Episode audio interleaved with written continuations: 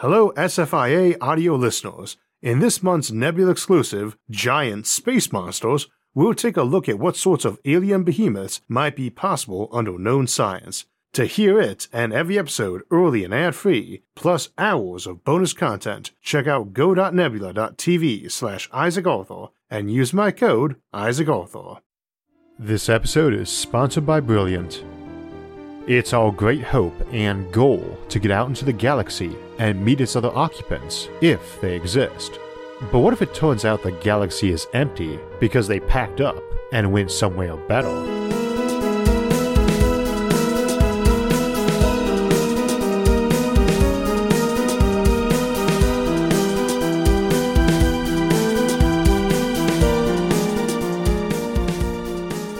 So today we're back in the Alien Civilization series to take a look at the notion of advanced civilizations transitioning beyond a physical existence or even to another reality.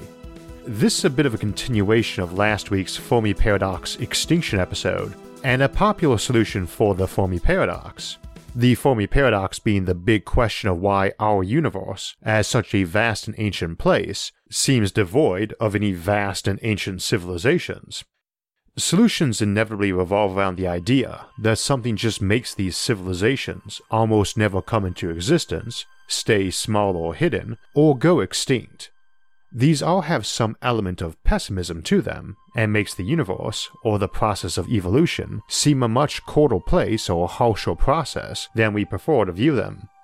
A more cheerful notion is that advanced civilizations are much more common, but that they prosper and grow to a point where they just don't need to obey the laws of the universe as we know them, or play Darwin's harsh game anymore. They've found something better and more enlightened, which implies we could too if we play our cards right. So it's a popular theme of a lot of science fiction, and truth be told, long predates the genre, Many a mythology, theology, or ideology, both past and present, has offered us some better place beyond, the sacred world, as opposed to the material world around us, referred to as the profane world, though the term profane has mutated a bit in modern usage. Needless to say, if such places exist, many folks would understandably want to leave behind the profane world to travel or ascend to that sacred world. One recurring theme we have in the Alien Civilization series that makes it distinct from our Fermi Paradox episodes is that we often approach concepts more from a motivation standpoint rather than just means and opportunity for figuring out how an alien civilization might act. An alien civilization with interstellar ships obviously has the means and opportunity to visit or invade Earth, so we ask what their motivations would be to do so and what actions, in light of such motivations and capabilities, would make sense. Then we ask if we can see those as supporting evidence they might exist. You've a very simple and easy motivation to seek to ascend from the profane world to the sacred world, for instance. If it exists and can be ascended to, many civilizations will seek to do just that. Of course, that doesn't mean they all will, or that every member of it will want to, even assuming they can, as it's often implied to be a place or state that has more to do with the mind and ethics of the individual. Plus, it's very poorly defined. Or maybe it would be better to say it has too many definitions. Nobody's idea of enlightenment and utopia tend to match up too well, let alone different species with completely different evolutionary origins, motivations, and biology. On top of this, you'd have the issue of those who were ultra evolved and enlightened versus those who merely think they are, which is also, of course, rather subjective, and many examples in science fiction come off this way, seeming far more smug and aloof than seems merited. This is only the beginning of the problems with the general notion we need to look at, a couple of which aren't problems with the concept so much as using it as a Fermi paradox solution. Though, as we've noted before, just because some behavior or concept doesn't make for a good Fermi paradox solution, doesn't mean nobody does it. And in this series, we try to look at those hypothetical civilizations, regardless of if it makes good Fermi paradox solutions, even if sometimes it is just to conclude why such civilizations probably aren't very common. The point of Fermi paradox solutions is to explain an absence of observable alien civilizations, The ascension approach only works in that regard if it's a one way trip that prevents you from poking around this universe anymore by rule or inclination. In science fiction, such entities usually aren't allowed or inclined to involve themselves with us and our petty mortal concerns, and for good reason. It really wrecks stories when you've got super powerful entities hanging around who intervene all the time, saving the heroes rather than allowing them to save themselves through wit, luck, and perseverance. Of course, life is not a story, probably, and stories that feature such entities usually need to cobble together some rationale, often poorly written, for their actions. After all, the presence of some enlightened, super powerful being or beings that transcends reality begs the question as to why they are not constantly helping or crushing our normal, mortal, and relatable heroes, depending on if they're benevolent or malevolent. If those stories get sequels or become a series, the original rationale for why that behavior made sense gets thinner and thinner as the audience contemplates them. Q from the Star Trek series is a great example. Depending on the writer, he can be comic relief, sinister villain, or even hidden friend and mentor. It's only John de Lancie's superb acting that saves the character. Tricksters make for good, ultra powerful characters in storytelling, you expect their actions to be confusing, often cruel, and not having much point other than for their own amusement. And it makes a bit of sense that they can't go too far because they have peers who only tolerate so much mischief. That they tolerate any gets hand waved away to being aloof. They don't really care that much about lesser beings and our petty problems. But we've got a problem there too. We have a megastructure we discuss a lot on the show called a Matryoshka brain, essentially a massive supercomputer or mind that uses an entire star to power its thinking. And since that's a lot of thinking, it's probably rapidly maxed out the efficiency of computer chips, so it not only is running on a trillion, trillion times more power than whatever device you're watching or listening to this episode on, or that your brain uses, it's probably doing so with orders of magnitude more efficiency too. This isn't necessarily a conscious mind, and it isn't necessarily limited to one mind. This is one option for ascension under known science we'll discuss in a bit. But if it were a conscious mind, that thing would have so much processing power available that it could literally simulate every human that's ever existed simultaneously without even putting a tiny dent in its total processing power, and could even more easily carry on simultaneous conversations with everyone living on Earth or indeed on every planet in the known universe, even if every single star had a planet with a human level species on it. It's just that terrifyingly high powered, and a little more terrifying because that construct requires no higher technology than we have now.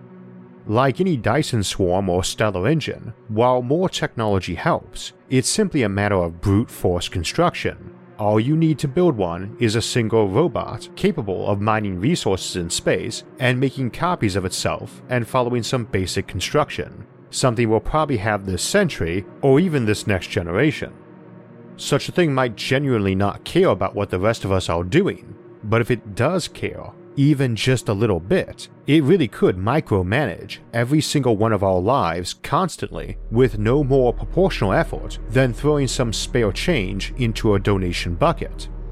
So it doesn't matter if it cares about us just a little or an awful lot, the effort involved is just so microscopically tiny.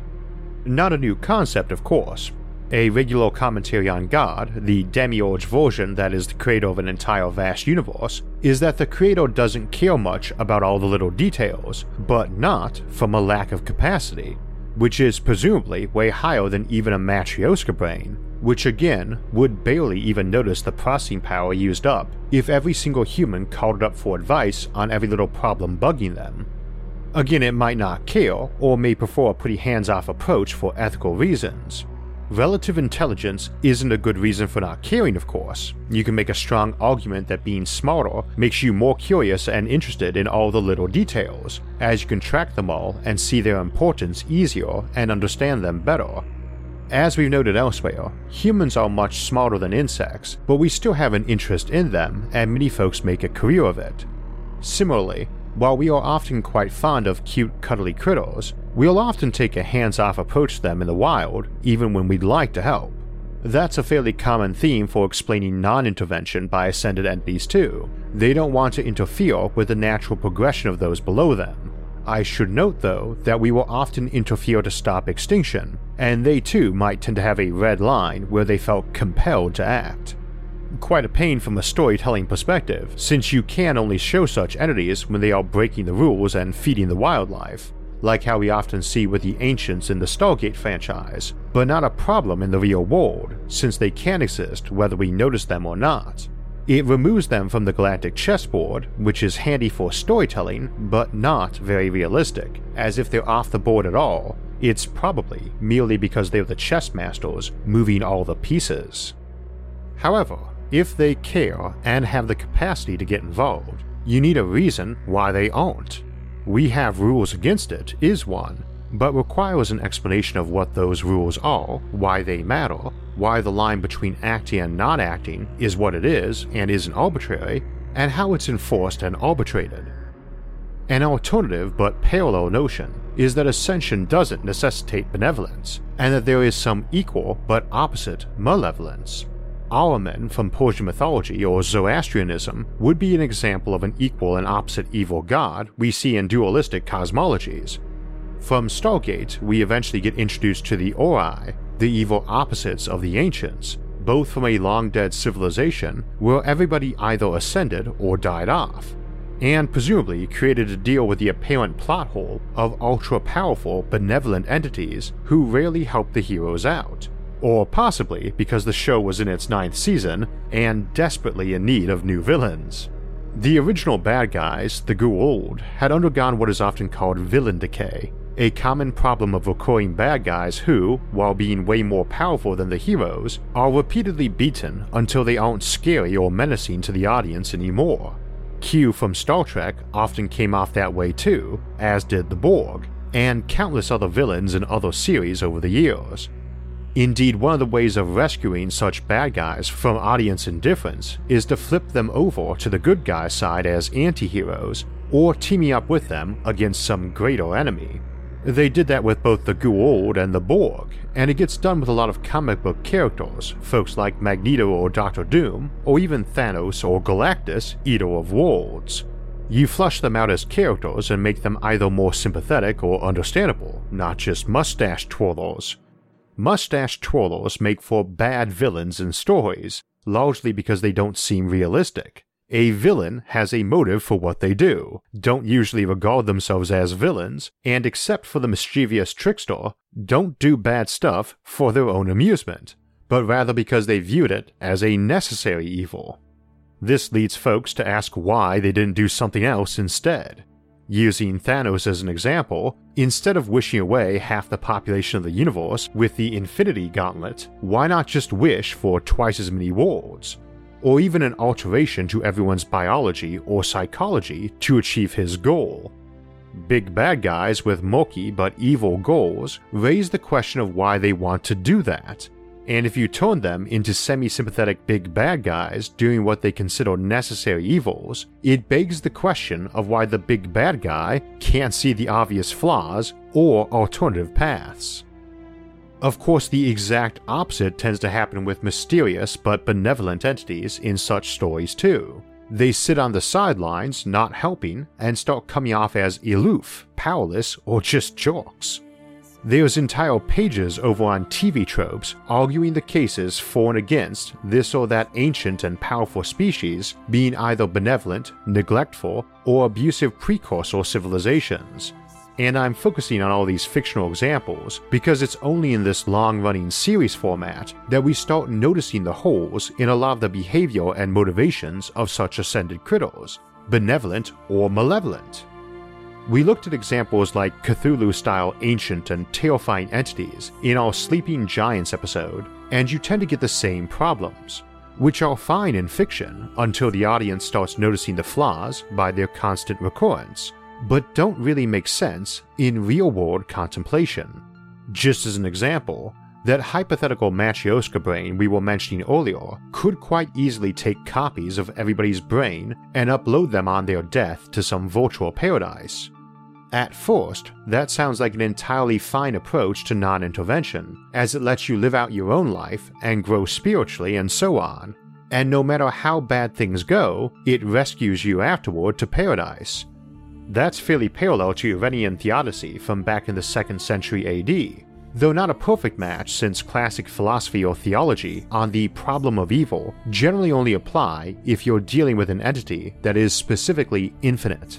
A Matryoshka brain is not, and its hypothetical simulated paradise, its sacred world, is actually beneath and contained within the material profane world it draws on for resources. It's arguable if it's ascended anywhere at all, and indeed you get a reverse case in simulations, since it might create entire new races of folks living in virtual paradise who, if they ascended from there to the higher reality, our universe where the computers run, they are instead ascending from the sacred world to the profane, and might be rather disappointed in it and want to go back. Which could happen in all cases too. Maybe we can access other hypothetical universes above our own, higher realities, or just parallel realities in a multiverse. You might head off to these and decide they aren't all they were cracked up to be and want to come back. That raises another issue, which is one way trips, which are problematic for many reasons. It could be that a species might find a way to go to some newer, younger universe, devoid of life, full of resources, and low on entropy you open a gateway there, or even create this new universe, and have all your people jump on through, escaping both the inevitable entropic death of the universe and having to compete with any other folks. This idea's got some big problems. First, if it is one way, how the heck did you ever get a report back from there confirming it's a ripe plum waiting to be picked?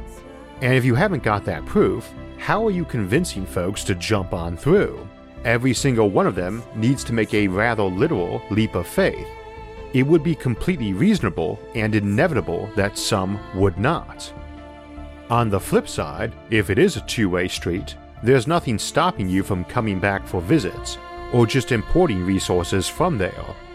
You ought to be able to construct an entropy violating engine using that too, giving you an infinite power source.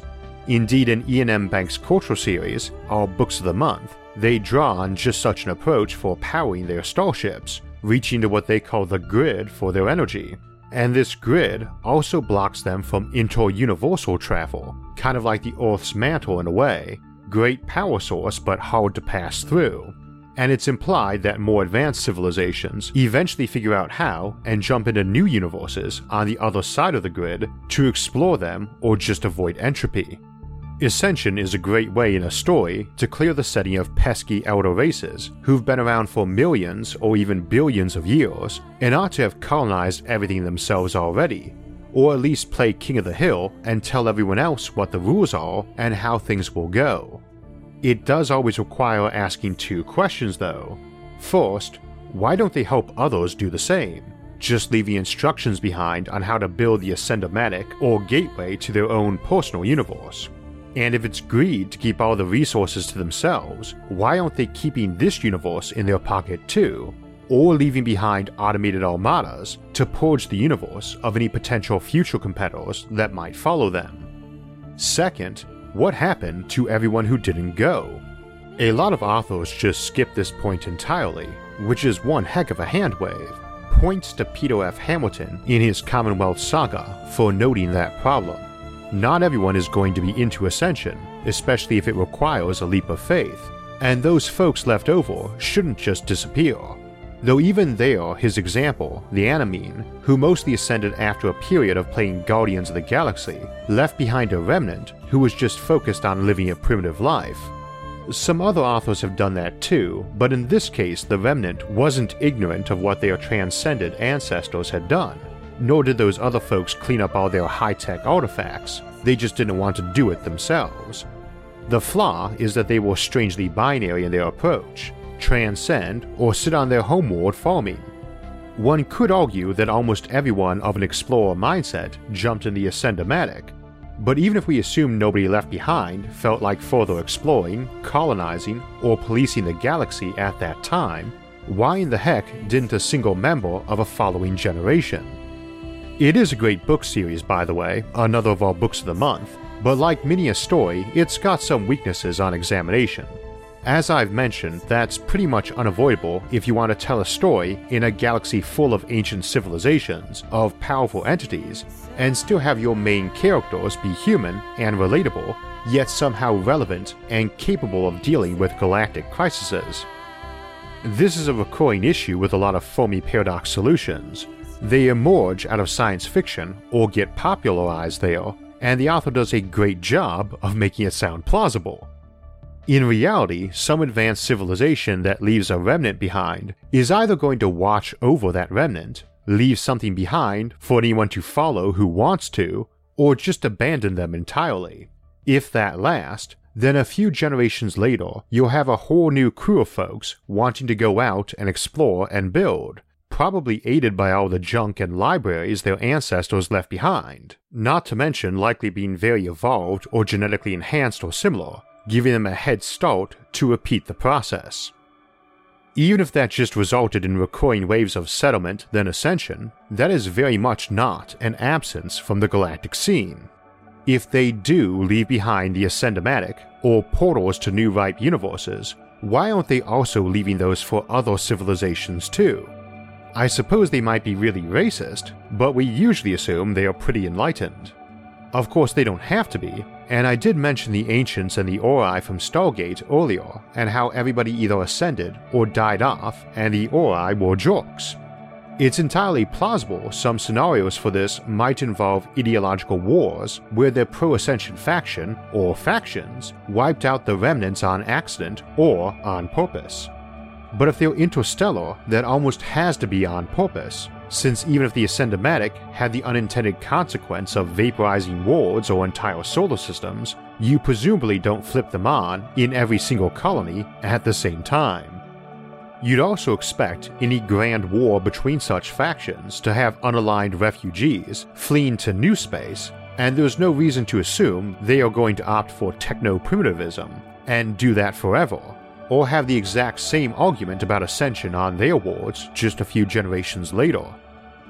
Now, a big caveat to that is assuming they're actually interstellar when all this happens. Our nominal ascension on the cheap method of dumping everyone into a simulation in a Matryoshka brain, for instance, doesn't actually require interstellar flight. It doesn't even require a fully assembled Matryoshka, with its many trillions of trillions of times more processing power than a human brain, which is probably going to be overkill for solving almost any scientific problems we still have yet to crack. As I mentioned, that isn't an object that requires you already be an ancient galaxy spanning civilization to make. And while the power levels available to such a construct are far more than sufficient to let you engage in interstellar travel, even ignoring all the new technologies such levels of computation and mind simulation probably are discovering, you might easily have such a thing assembled in its entirety before your ships have reached all but the closest worlds, Indeed, even its tiny early version, when you first begin construction, is likely enough. It's entirely possible we'd have computers on Earth quite capable of emulating human minds, maybe all of them, before we ever had the first person born on another world, even just Mars or the Moon. Or computers powerful enough to solve some formula for popping open gateways to new universes, so nobody has an interest in spending centuries on some tin can creeping toward another star. I still can't see us abandoning our presence in this universe, not even if these new places offered an infinite buffet of resources and excitement. Some folks would remain, even if just to guard the gateway, maybe, and if not, if we needed leave no gate, then we need fear no alien invasion behind us, and might as well use some of the now redundant resources of this solar system to let any such critters know how to do as we did. Same basic reasoning there as why you don't invade a primitive planet messing up its own ecosystem. You just send them the plans for devices that let them avoid doing that, or send them a volley of relativistic kill missiles, which obviously won't help the environmental problems much, but if you're that much of a smug and aloof species, which won't help even when you easily can, genocidal tendencies wouldn't be too surprising either. That is the problem with aloof aliens in general, be they ascended to higher planes of existence or just ultra powerful. We can handwave at non intervention approaches initially, but the more one thinks on it, the less it really makes sense as an ethical policy or one you could actually enforce. See the Smug Aliens episode for more on that. But the abandonment for better places, regardless of if you leave a remnant behind who doesn't want to come or to show others how to go, it has the question of what's actually making these places better. I mean, sure, a low entropy universe is just handy, but only for power and resources, so you only migrate if it's a one way trip. Otherwise, you just go there to colonize, same as colonizing new worlds here and set up trade. Now, it could be stuff like dimensions where the speed of light was way higher, allowing faster travel, or weirder stuff like places with four physical dimensions, or types of matter and energy we don't have here, or entirely new things comparable to those that don't exist here. But that doesn't seem to offer a case for total abandonment of our universe, and we'll explore higher dimensional aliens another time. Of course, we don't even know if such places exist, let alone how to travel to them, and nobody is sending us invitations or directions for a visit. So for now, we are stuck in our universe, but it's a pretty awesome place, still full of wonders and mysteries to explore, so there's no big rush. Speaking of all those awesome wonders and mysteries in our universe and exploring them, while we can't send ships out yet to take a first hand look, we have been learning more and more every year and if you're interested in exploring the universe and how it works from the comfort of your own home and at your own pace, try out Brilliant. Their online interactive math, science, and computer science courses and daily challenges let you enhance your knowledge of math and science with easy to learn interactive methods. To make it even easier, Brilliant now lets you download any of their dozens of interactive courses through the mobile app and you'll be able to solve fascinating problems in math, science, and computer science, no matter where you are or how spotty your internet connection. If you'd like to learn more science, math, and computer science, go to brilliant.org slash Isaac Arthur and sign up for free. And also, the first 200 people that go to that link will get 20% off the annual premium subscription, so you can solve all the daily challenges in the archives and access dozens of problem solving courses. So, we were talking about exploring strange new wonders and worlds in our universe and beyond, and many of those are potentially hostile places. Indeed, almost everything off this planet is. Space is often described as a vast empty place, but it's not empty, it's full of lots of radiation and dangerous, hypervelocity micrometeors. Next week, we'll be exploring the spacesuits of the future, from the near term to the really high tech, including ones that might let you dive down into gas giants or walk around on the surface of molten hot worlds like Venus. The week after that, we'll look at how to cool Venus down and terraform it in Winter on Venus. For alerts when those and other episodes come out, make sure to subscribe to the channel and hit the notifications bell. And if you enjoyed this episode, hit the like button and share it with others.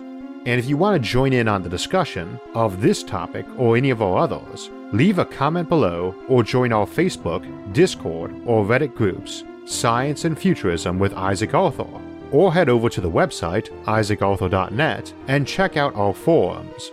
And all of those are linked in the episode description below. Until next time, thanks for watching and have a great week.